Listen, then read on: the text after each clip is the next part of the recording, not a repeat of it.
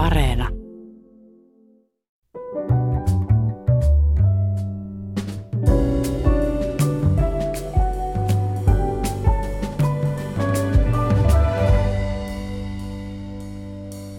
Hyvät ihmiset, Suomen perusopetuslaki sanoo, opetuksen tavoitteena on tukea oppilaiden kasvua ihmisyyteen ja eettisesti vastuukykyiseen yhteiskunnan jäsenyyteen sekä antaa heille elämässä tarpeellisia tietoja ja taitoja.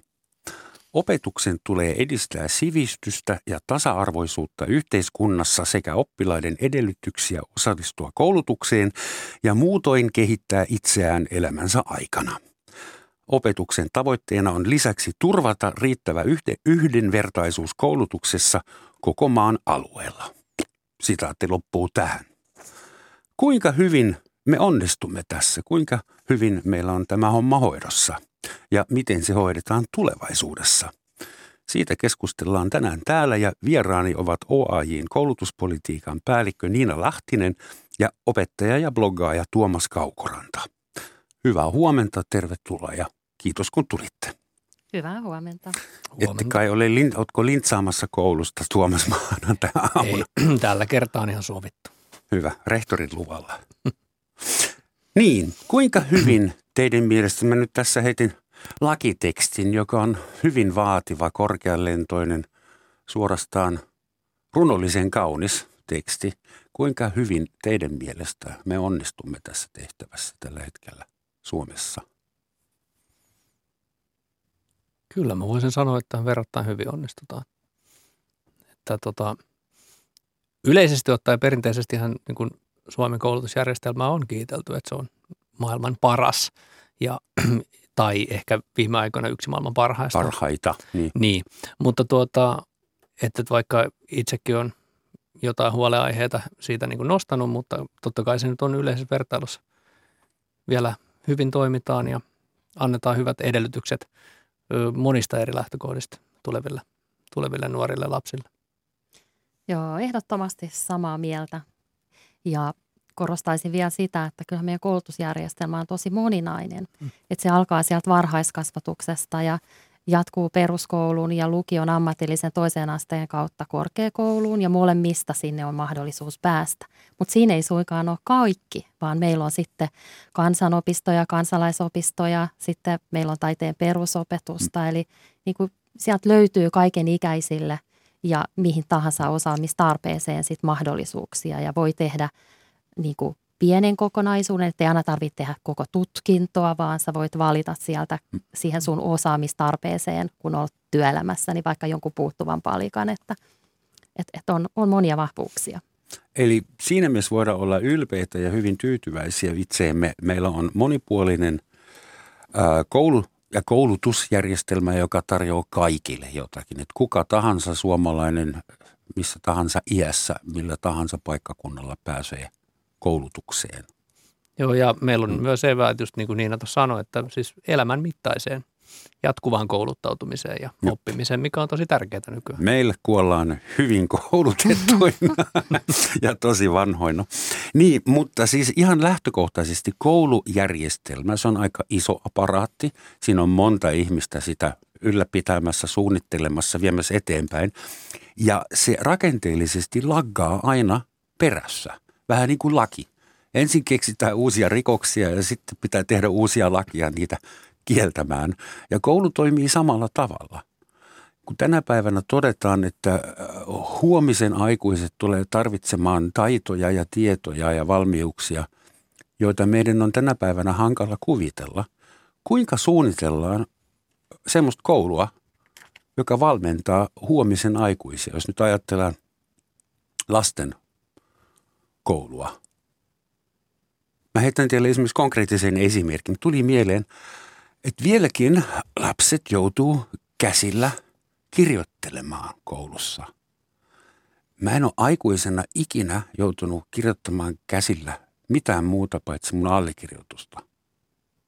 Voisiko sen esimerkiksi lopettaa?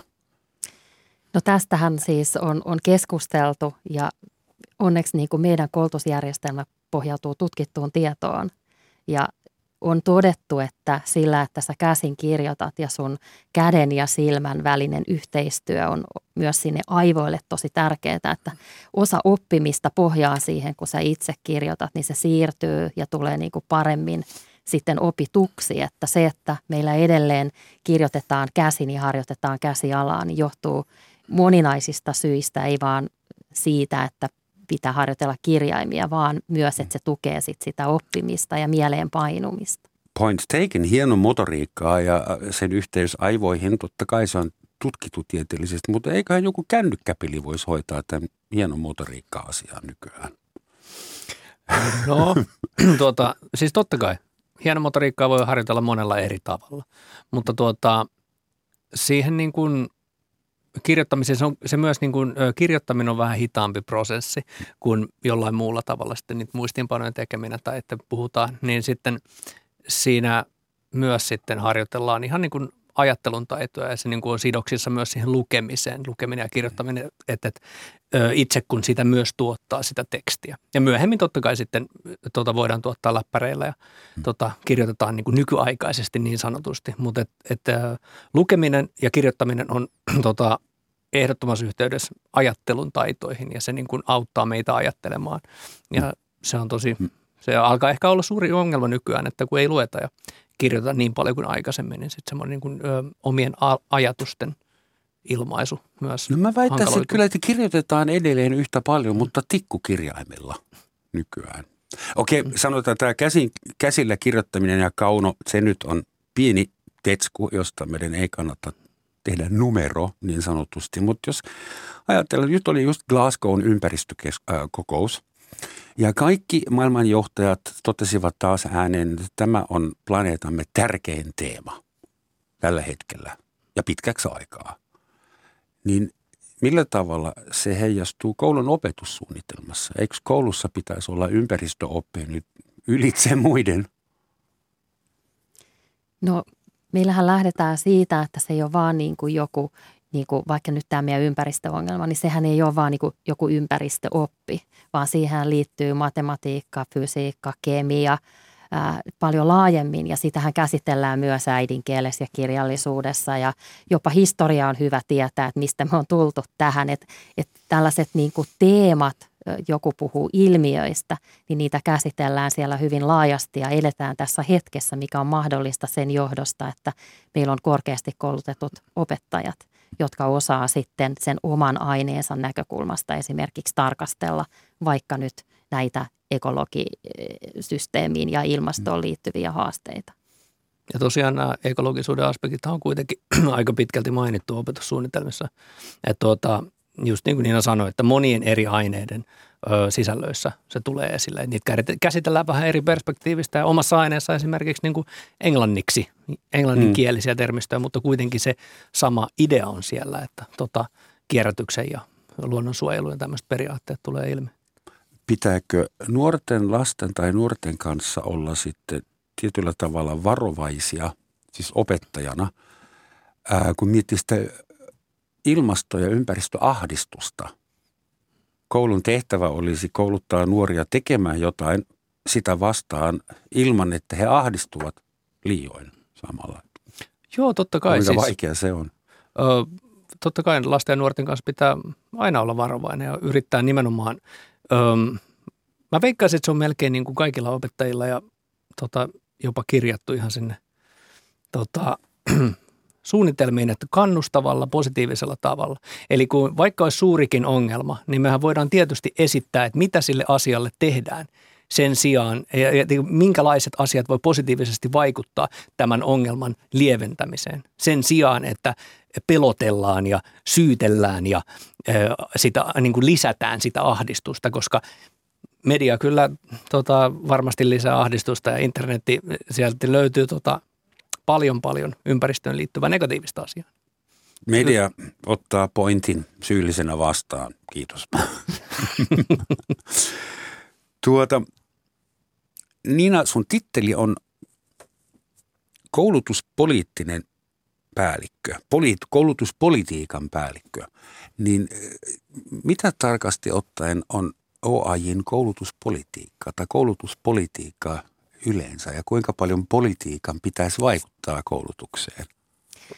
No se lähtee kolmesta keskeisestä tekijästä. Se, että mitä meidän kouluissa on mahdollista tehdä, niin liittyy resursseihin ja rahaan. Ja sitten taas se rahoitushan tulee tuolta eduskunnan suunnalta. Valtiovarainministeriö ja opetus- ja kulttuuriministeriö sanelee sitä paljon ne antaa kunnille niin kuin valtionosuuksia. Ja sitten taas kuntatasolla on kuntapäättäjät, jotka päättää paljon siellä kuntien budjeteissa. Kasvatus, opetus, sivistys, TKI-toimintaan laitetaan rahaa, niin sitä on meidän koulutuspolitiikka muun muassa, eli resursseihin vaikuttamista. Toinen on sitten se, että mitä laki velvoittaa ja säätää. Esimerkiksi siitä, että paljon on opettajia yhtä oppilasta tai opiskelijaa kohden. Se on meidän yksi keskeisin tavoite, että siitä pitäisi säätää, jotta se olisi yhdenvertaista kaikkialla Suomessa, että kuinka paljon aikaa opettaja voi sille oppilaalle antaa.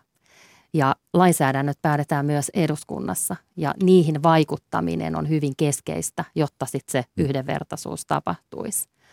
Samoin kuin sit opito, opetussuunnitelmat juuri, mistä äsken puhuttiin, että mitä ne määrää, niin ne on määräys, niitä pitää normina noudattaa, ne tulee tuolta opetushallituksesta. Se on koulutuspoliittista vaikuttamista.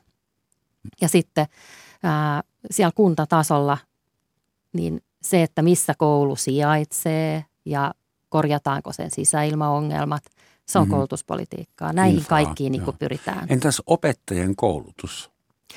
Kyllä, se on Kuuluuko myös. se teillä vai onko se yliopistojen homma? No meillä on mm. autonomiset ammattikorkeakoulut ja yliopistot, jotka molemmat kouluttaa opettajia, mutta se on myös koulutuspolitiikkaa, että me pyrimme vaikuttamaan siihen, että ää, kuinka paljon heille annetaan rahaa opettajan kouluttamiseen, että he tekevät myös täydennyskoulutusta ja sitten, että mitä se opettajan koulutus sisältää, niin sitten on erinäköisiä työryhmiä, joista näistä päätetään ja linjataan ja kaikki tämä on, on sitä koulutuspolitiikkaa, mihin pyritään vaikuttaa.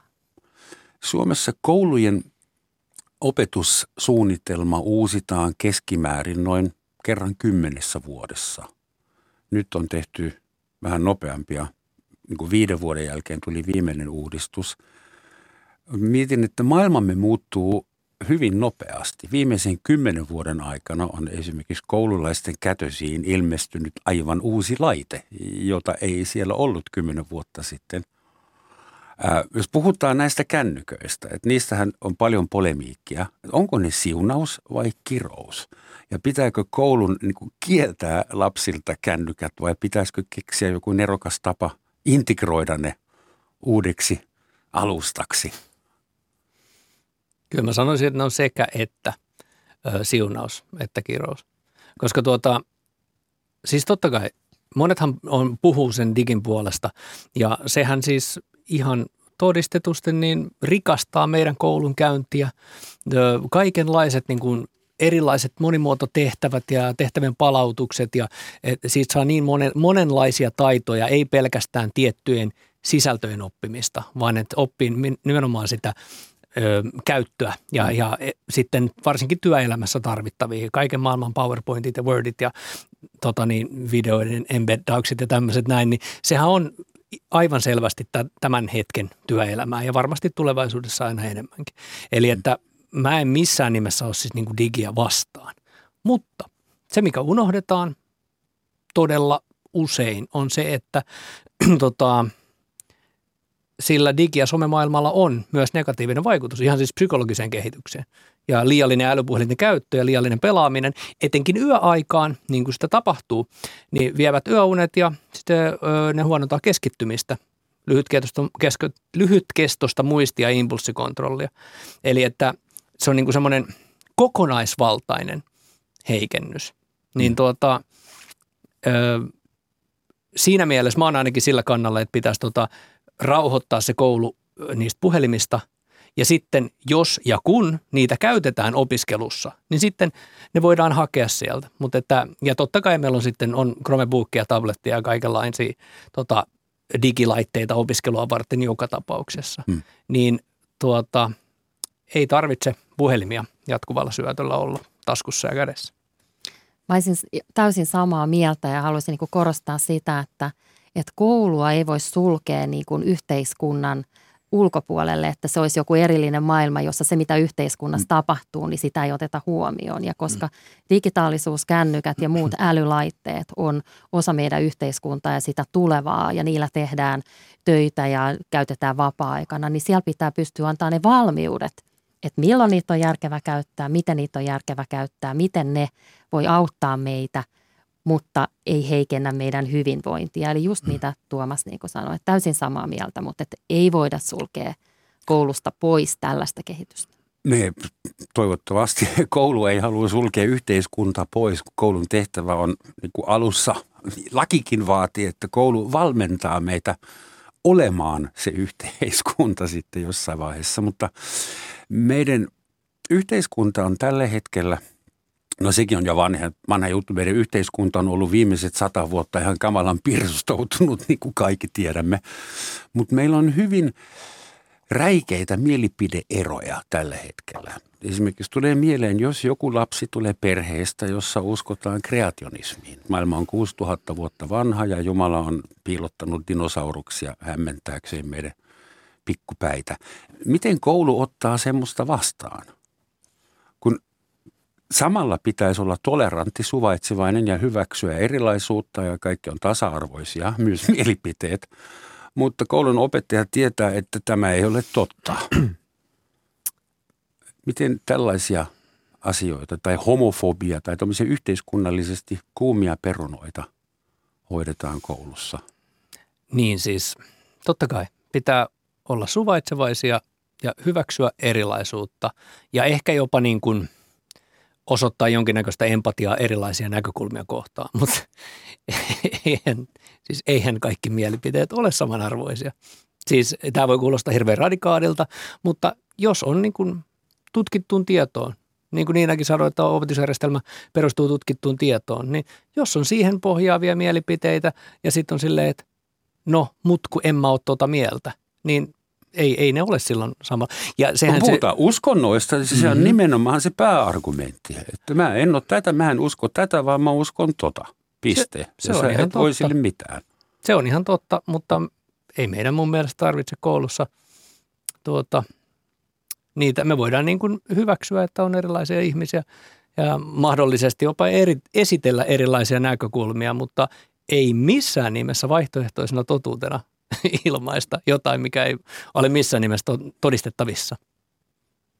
Hyvä tietää, että koulussa ei ole vaihtoehtoisia totuuksia. Niin. niin. No tämä nyt ei, mä en ihan tätä kuitenkaan tarkoittanut, mutta siis... Et, joo, et, joo.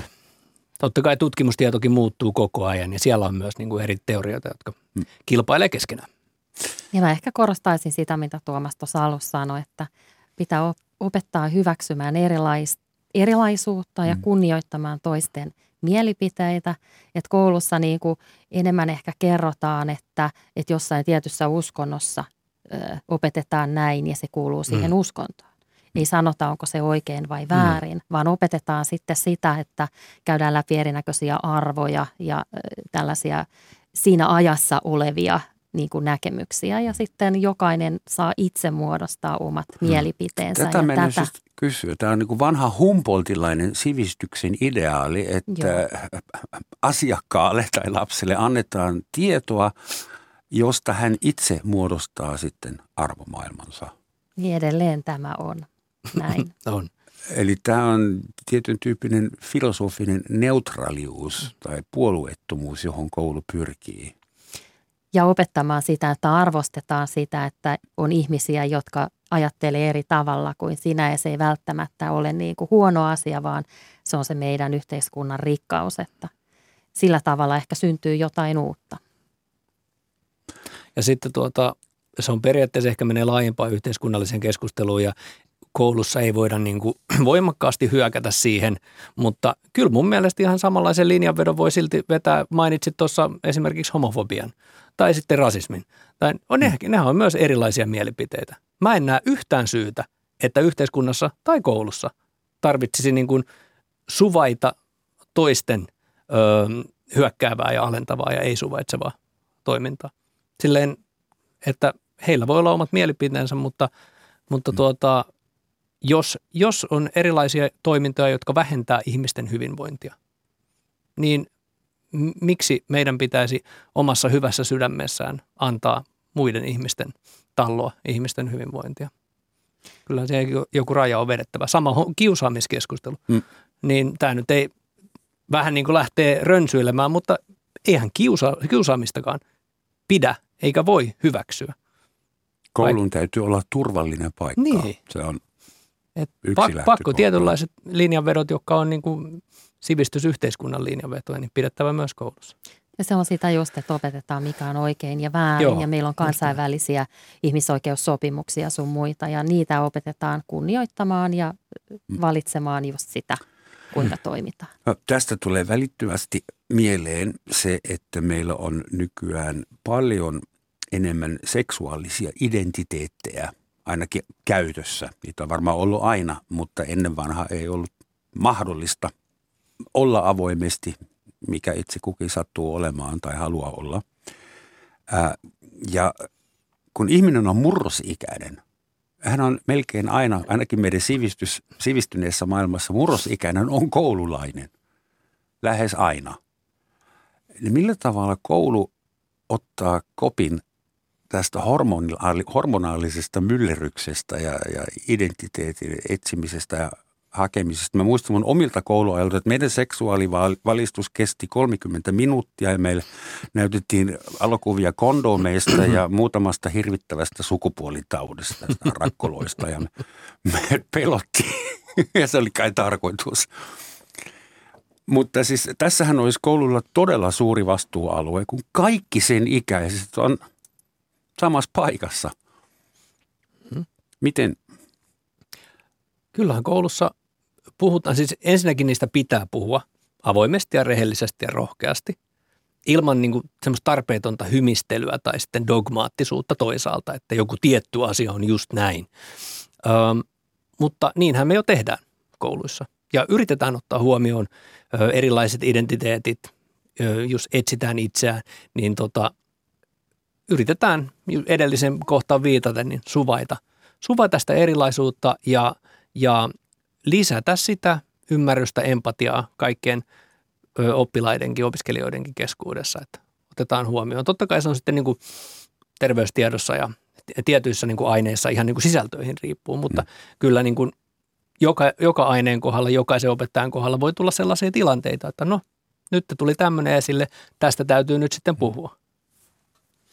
Ja sanotaan näin, että koululla pitää olla yhdenvertaisuus ja tasa-arvosuunnitelmat ja tasa-arvolainsäädäntö niin on, on meillä kehittynyt ja kiinnitetään huomiota nyt sitten vaikka nimenomaan tyttöjen ja poikien välisiin osaamiseroihin, koska meillä niin kuin on havaittu, että varsinkin pojille niin kuin kaikki täällä koulussa ei ehkä jotenkin yhtä hyvin sovi, koska heillä on enemmän sit niitä oppimisvaikeuksia ja vaikka heidän lukutaitonsa on heikompi ja, ja näin, että kyllä, kyllä meillä niin kuin sekä sukupuolten väliseen eroon että sukupuolineutraalisuuteen on, on kiinnitetty huomioon ja se tulee konkreettisesti esiin vaikka vessoissa, että siellä nyt sitten mietitään, että onko enää tyttöjen ja poikien vai onko yksi ovi, josta mennään ja sitten hmm.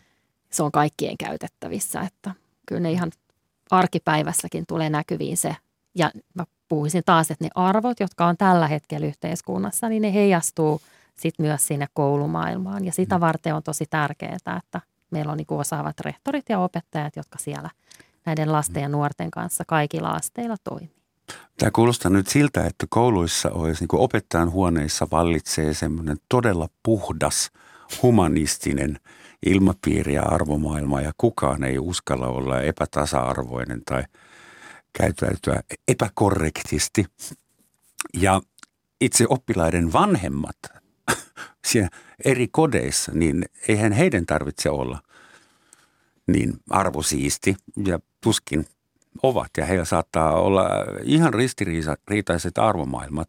Toinen on kristitty ja toinen on natsi ja lapset käyvät samaa koulua ja siellä on sitten vihervassuri humanisti opettajana. Miten vanhemmat ja, ja ulkopuolinen yhteiskunta vaikuttaa nykyään koulutyöhön, opettajan työhön. Nyt joskus sata vuotta sitten koulu oli kansakunnan käy, käymisasti ja tästä se syntyisi koko homma. Ja onko siitä nyt tullut semmoinen palvelulaitos, jota vanhemmat kriittisesti kuluttaa ja katsoo, että varsinkin kun meillä on Vilma, nythän vanhemmat, me vanhemmat voimme valvoa opettajien työtä lähes reaaliajassa tietokoneella netin kautta.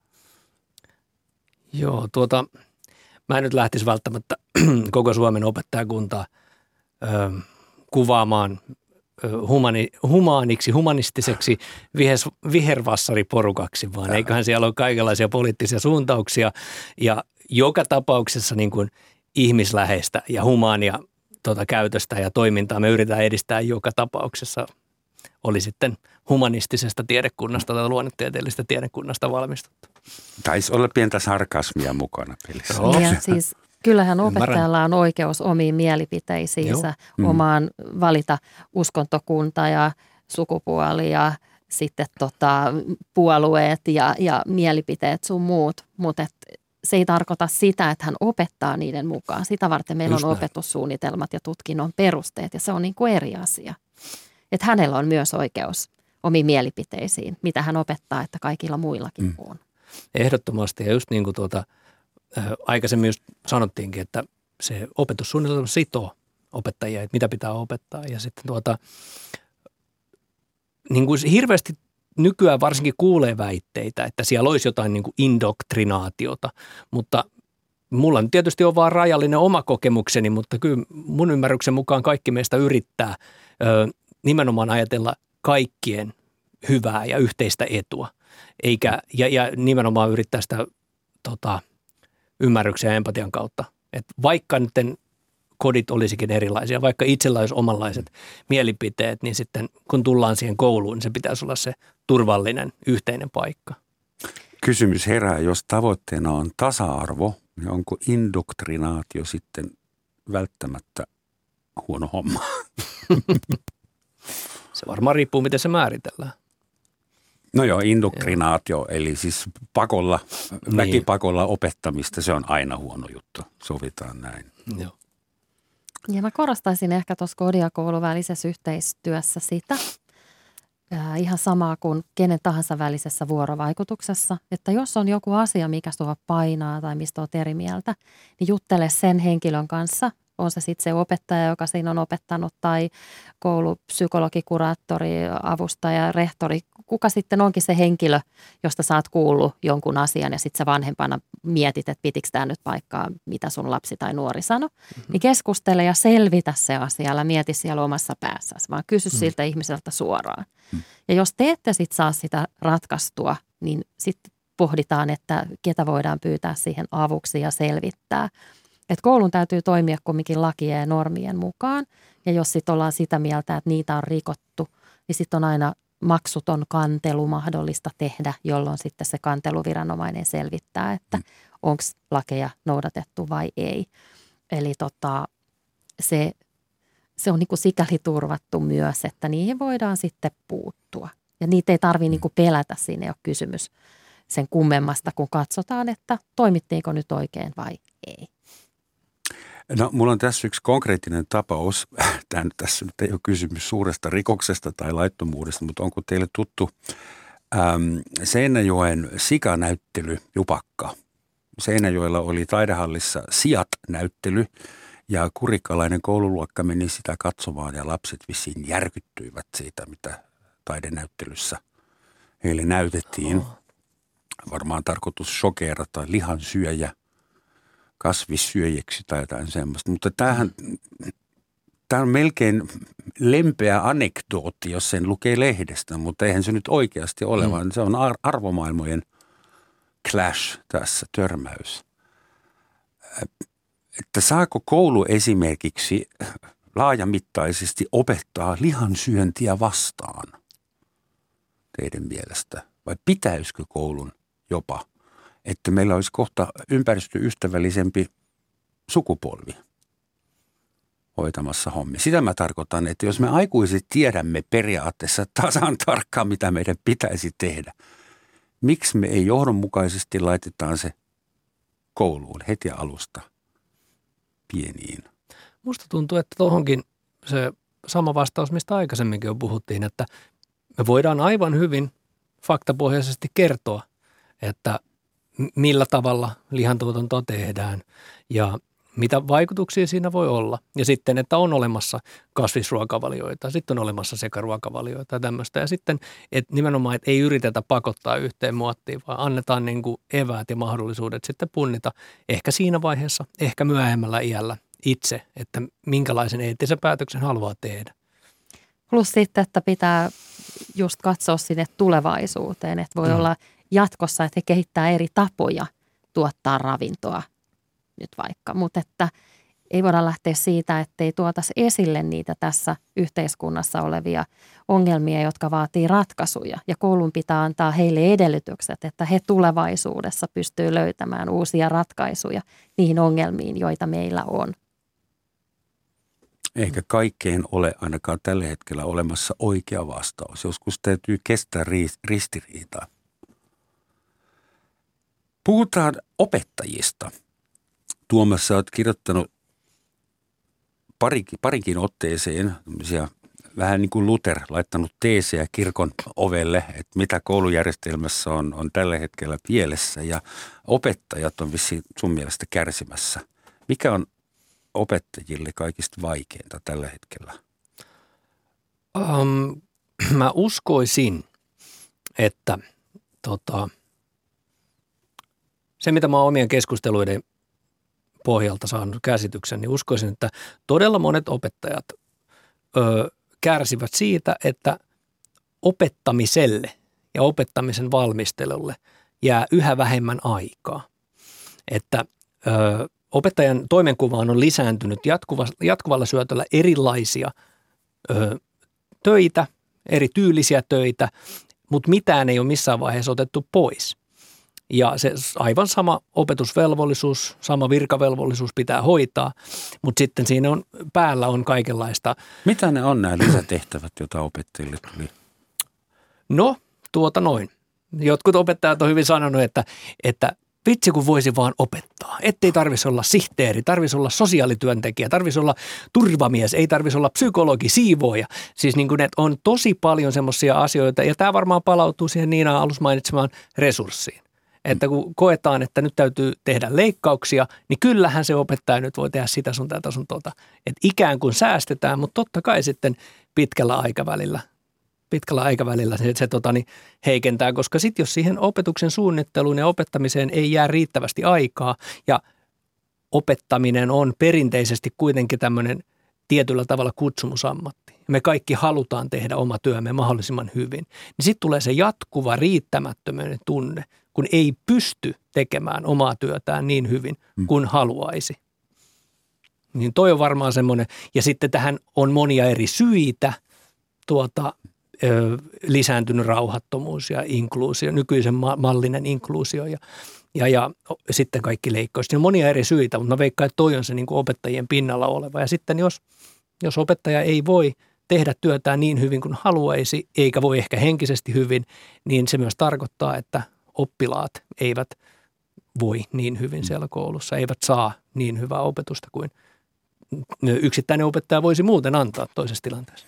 Avataan vielä nopeasti, mikä se inkluusio on, siis sisällyttäminen.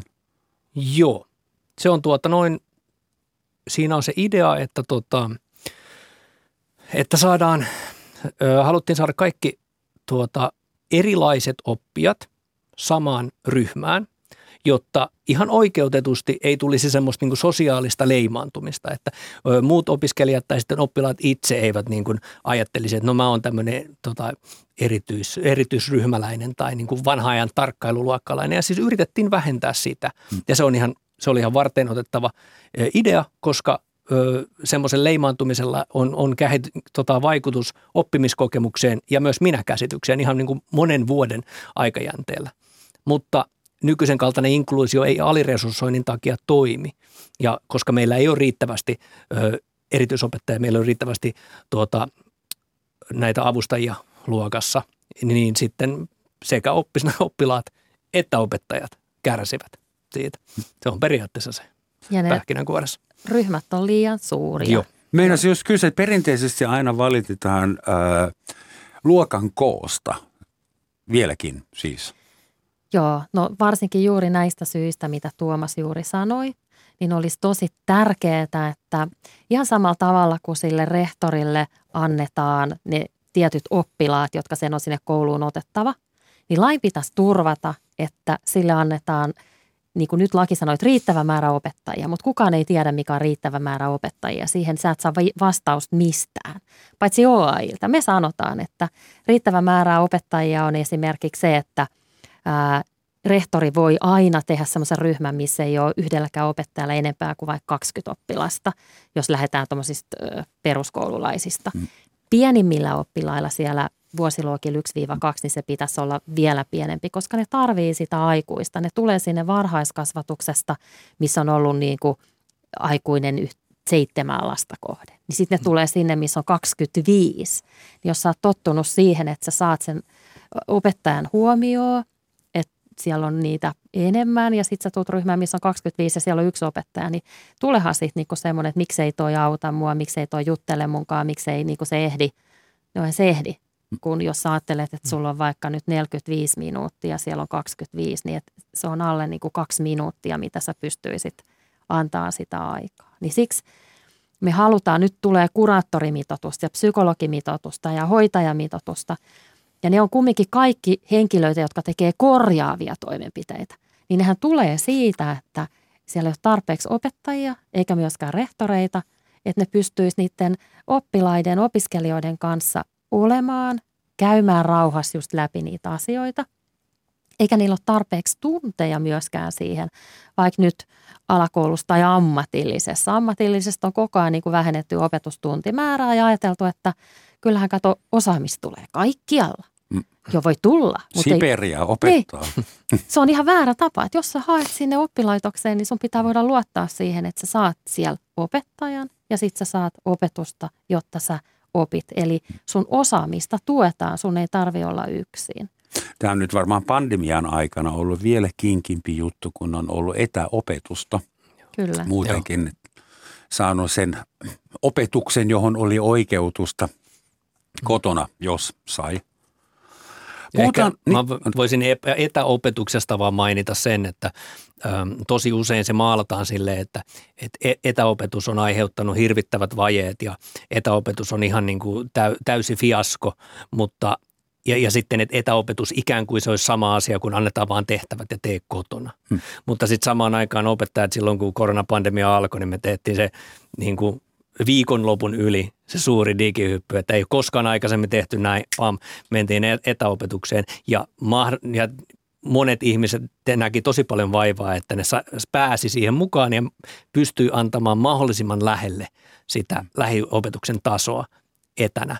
Ja, tuota, ja sitten toisaalta taas osa ö, opiskelijoista, nuorista ja lapsista on myös sitten tykännytkin siitä, että se ei ole ihan niin monisyinen juttu, että totta kai se on aiheuttaa haasteita ja varmaan opiskelijat ja opettajat mieluummin on lähinnä koulussa, mutta, mutta siinä on myös tehty paljon hyvää, hyvää sen se suhteen. digiloikka, jota tehtiin Suomessa viikonlopun yli, se oli ihan mahtava juttu ja sitä on ihailtu muun muassa Saksassa, jossa on vielä isoja alueita, jossa ei ole edes verkkoa. Siellä ei auta, jos annat koululaisille tablettitietokoneen, koska siellä ei ole nettiä ja siellä mietitään, miten tämä asia hoidetaan. Eli sentään Suomen koulutusmaailman infrastruktuuri, kiitos insinööreille, on huippuluokkaa ja toimii kattavasti, eikö niin?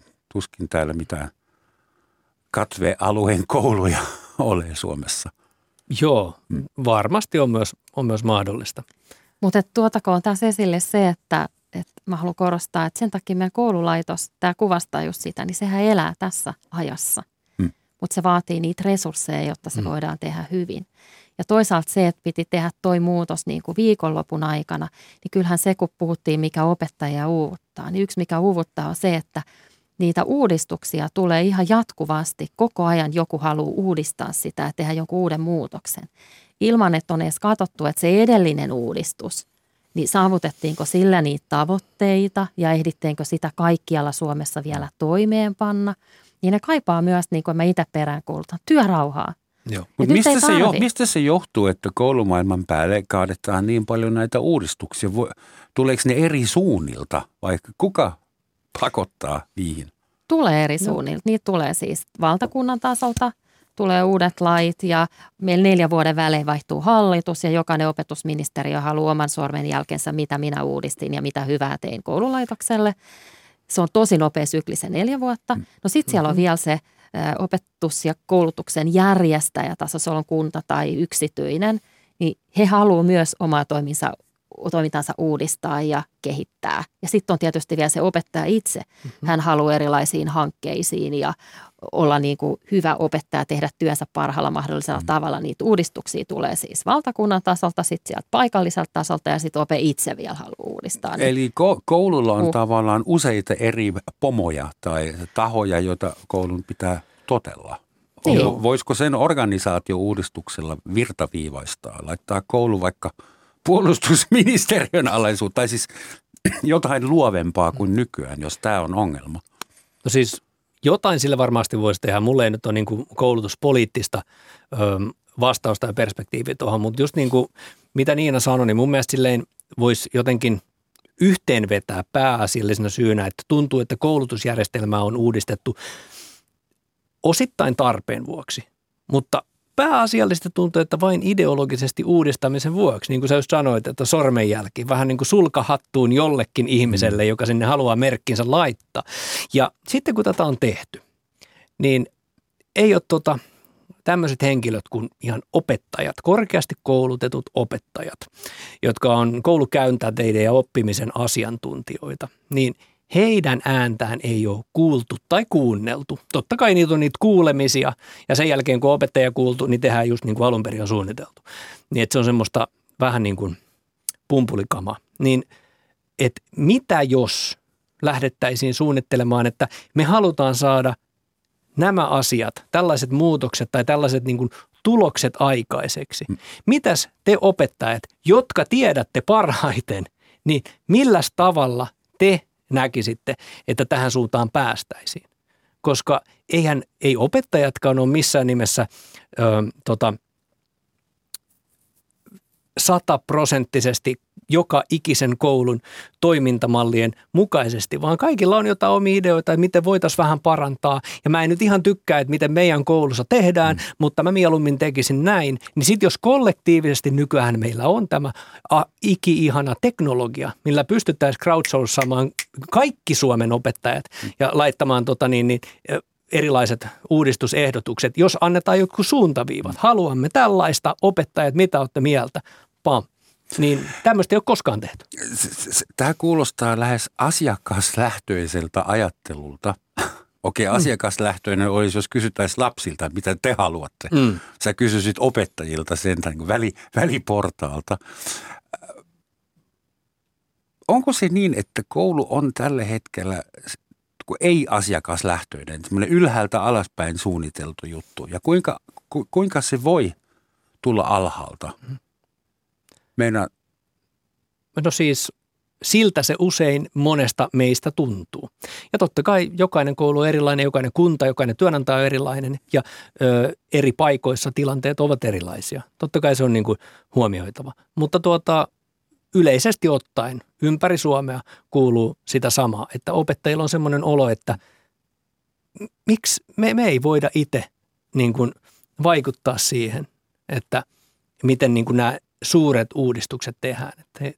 Ja sitten aina puhutaan konsultista ja hankehumpasta ja semmoista, että niin on niin kuin näitä yhteiskunnan trendejä. Ja jos ei nyt ylhäältä, niin joku sivulla oleva ihminen vaikuttaa ylhäällä oleva henkilö ja sitten tehdään niitä uudistuksia. Mutta miten tuota koulutuspolitiikan asiantuntija voi ehkä? Päällikkö. Totta. Joo, no ne tittelit nyt ei ehkä ole niin tärkeitä, mutta et, kyllähän siis se konsensus Suomessa on vallinnut pääsääntöisesti, että ää, vaikka hallitus vaihtuu, niin semmoinen suunnitelma, että mitä on tarpeen tehdä, niin on, on ollut aika yhtenäinen. Mutta että viimeisen ehkä 10-15 vuoden aikana siinä on ollut enemmän sellaista epä, tai et ei ole aina katsottu siis samaa, vaan hallituksilla on ollut isompia eroja. Ja senhän takia nyt on esimerkiksi tämmöinen koulutuspoliittinen suunnitelma tällä hetkellä sivistysvaliokunnassa, jossa katsottaisiin sinne vuoteen 2030-2040 asti ja mm. halutaan, että se on parlamentaarinen, eli kaikki eduskuntapuolueet, riippumatta siitä, että onko niillä ministeripaikka ja onko ne hallituksessa, niin sitoutu siihen, että mitä pitää tehdä. Ja se ehkä niin kuin auttaisi tässä. Ja OAIhan tekee säännöllisesti sit jäsenkyselyitä ja meillä on niin kuin tämmöinen oma ää, samanlainen kuin eduskunta, että sinne äänestetään ensin niin kuin puoluetta ja sitten jotain edustajaa, kuka sinne menee, niin meillä on opettajat äänestänyt keskuudestaan ihmisiä, ketkä meillä, meillä on valtuusto, jos on 150 edustajaa, jotka päättää, että mitkä ne on ne, mitä OAJ-koulutuspolitiikkaan ajaa. Ja se, että sen pitää sitten oikeasti toimia. Et varmasti eduskunnassa tehdään päätöksiä, joita me emme ole samaa mieltä ja Suomessa oli 5 miljoonaa ihmistä, niin kaikilla on omia mielipiteet ihan sama.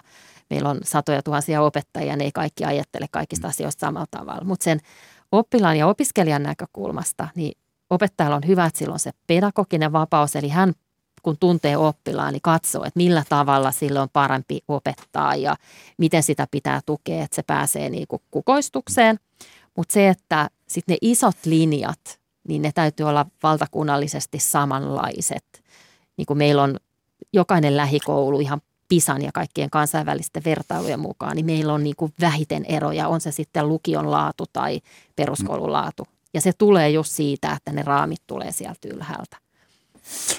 Tuota, palataan vielä siihen inkluusioon. Mun tuli mieleen, että Suomeen on syntynyt tai tullut, migroinut iso ryhmä ihmisiä, jotka tarvitsisivat inkluusiota, maahanmuuttajat.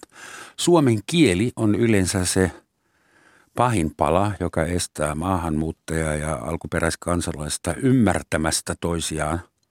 Niin mikä olisi teidän mielestä koulun rooli maahanmuuttajien koulutuksessa? No se on siis ihan keskeinen, että et sitä kieltä, että vaikka meillä on kaikki kotoutussuunnitelmat, niin sun muut, niin se pitäisi lähteä siitä, että niin maahanmuuttajan lapsella varhaiskasvatukseen on oikeus. Ja sitten ne tulee meidän koulujärjestelmään, on ne sitten aikuisia tai minkä ikäisiä tahansa, niin mahdollisimman varhain, jotta ne saa sen kieli ja kulttuuri ää, osaamisen sieltä. Eli kyllähän me ei pystytä niin kuin ilman sitä saamaan tänne ihmisiä, jotka sitoutuu tähän meidän systeemiin, eikä ne pärjää, ellei ne myös opi sitä kieltä. Että vaikka on ammatteja sun muita, missä voi toimia monikielisesti ja monikulttuurisesti, niin se perusta kuitenkin tarvitsisi saada ja siinä koululautas on tärkeä. Se on koululaitokselle äh, sekä lasten että aikuisten tasolla iso, massiivinen, uusi tehtäväalue ja se pitää varmaan resurssoida jollain tavalla infralla ja henkilökunnalla. Kyllä ja tällä hetkellä mitä me nähdään, sitä on se resurssoinnin puute. Just siis että, että tuota, että vaikka se nyt ei ole ehkä koululaitoksen ensisijainen tehtävä, vaan nimenomaan tässä, kun just kysyit, että mikä on rooli, niin rooli on ehdottomasti keskeinen. Mutta se on aivan selvää, että, että ei ole riittävää tukea koulupuolella. Jos nyt ei oteta edes aikuisia, vaan otetaan ne lapset, koska on kuitenkin ensimmäisen sukupolven maahanmuuttajia, jotka tulee niin kuin kesken koulu koulupolun tänne näin. Ja sitten voi olla, riippuen taustoista, voi olla, että ei ole koskaan koulun penkillä istunutkaan. Ja sitten tullaan tänne esiteininä, teini-ikäisenä. Tai sitten on, on hyvin, hyvin erilaisia, niin kuin varmasti voidaan kuvitella ympäri maailmaa, kouluhistorioita. Niin sitten se, että kun totta kai on ihan niin kuin hyvä, että on tällaisia valmistavia luokkia, että opetellaan tavallaan sitä suomen kieltä ja suomen koulua ennen kuin siirrytään sitten niin kuin yleisen ryhmän puolelle. Mutta niitä valmistavia luokkia ei aina ole. Ja jos niitä on, niin ne kestää ehkä sen pari vuotta maksimissaan. Ja jos kuvitellaan, että lapsi, joka ei ole koskaan ollut koulussa, vähän opettelee suomea ja suomalaista koulua kaksi vuotta ja sitten menee, no niin, meepä sinne kasiluokalle kaikkeen muiden sekaan. Mm. Kaikki opetus on muuten suomeksi, no niin, sorono. Ja sitten, ja sitten erityisopettajia, joita just sanottiin, että heitä ei kuitenkaan ole riittävästi ja sitten ei ole sitä S2 äh, tota, erityisresurssia tota, siihen suomen vierana kielenä tai suomi toisena kielenä opetukseen. Siinä on niin monta semmoista vyyhtiä. Niin se, Tuomas, se, tiedät, että lapset on niin fiksuja, että niiltä tuommoinen temppu saattaa vielä onnistuakin, mutta sen vanhemmilta ei varmaan. No joo, voi olla, mutta valitettavasti mm. tämä muistuttaa tämmöistä niin kuin, niin, ja sitten sanottakaa, niin kuin, että Tuomas toi mun mielestä sen ongelman esille, että kaikkialla ei ole niitä valmistavia luokkia edes peruskoulussa, mm. koska laki ei säädä, että sellainen pitää olla. Niin, niin kuin mä totesin, niin on niitä isoja asioita, jotka pitää tulla koko maahan samanlaisena, jotta se turvaa sen. Niin me tarvittaisiin ehdottomasti, että kaikille peruskoulussa on oikeus saada sitä valmistavaa opetusta. Ja sitten pitäisi olla opettajat, joille on säädetty kelpoisuus, ketkä saa antaa sitä valmistavaa koulutusta, niin sekin puuttuu. Mikä on teidän mielestä eniten kiireellisemmin tarvittu uudistus Suomen koulumaailmassa? Tämäkö vai? Jos te saatte painaa punaista nappulaa ja teidän toivomanne uudistus astuu voimaan. Niin Monta niitä saa olla. Yksi. no sit se kaikista, se, kaikista tärkein. Kaikista tärkein on se, että säädetään siitä opettaja-rehtorimitoituksesta, jotta niitä on yhtä paljon per oppilas joka puolella Suomeen. Nyt niitä on aivan liian vähän. Meillä on liian isoja ryhmäkokoja ja luokkia. Se on se ykkönen. Enemmän opettaja. Kyllä. Okei. Okay. Tuomas. Joo, toi oli tosi hyvä. Mä lähtisin varmaan siitä inkluusion ongelmien ratkaisemisesta.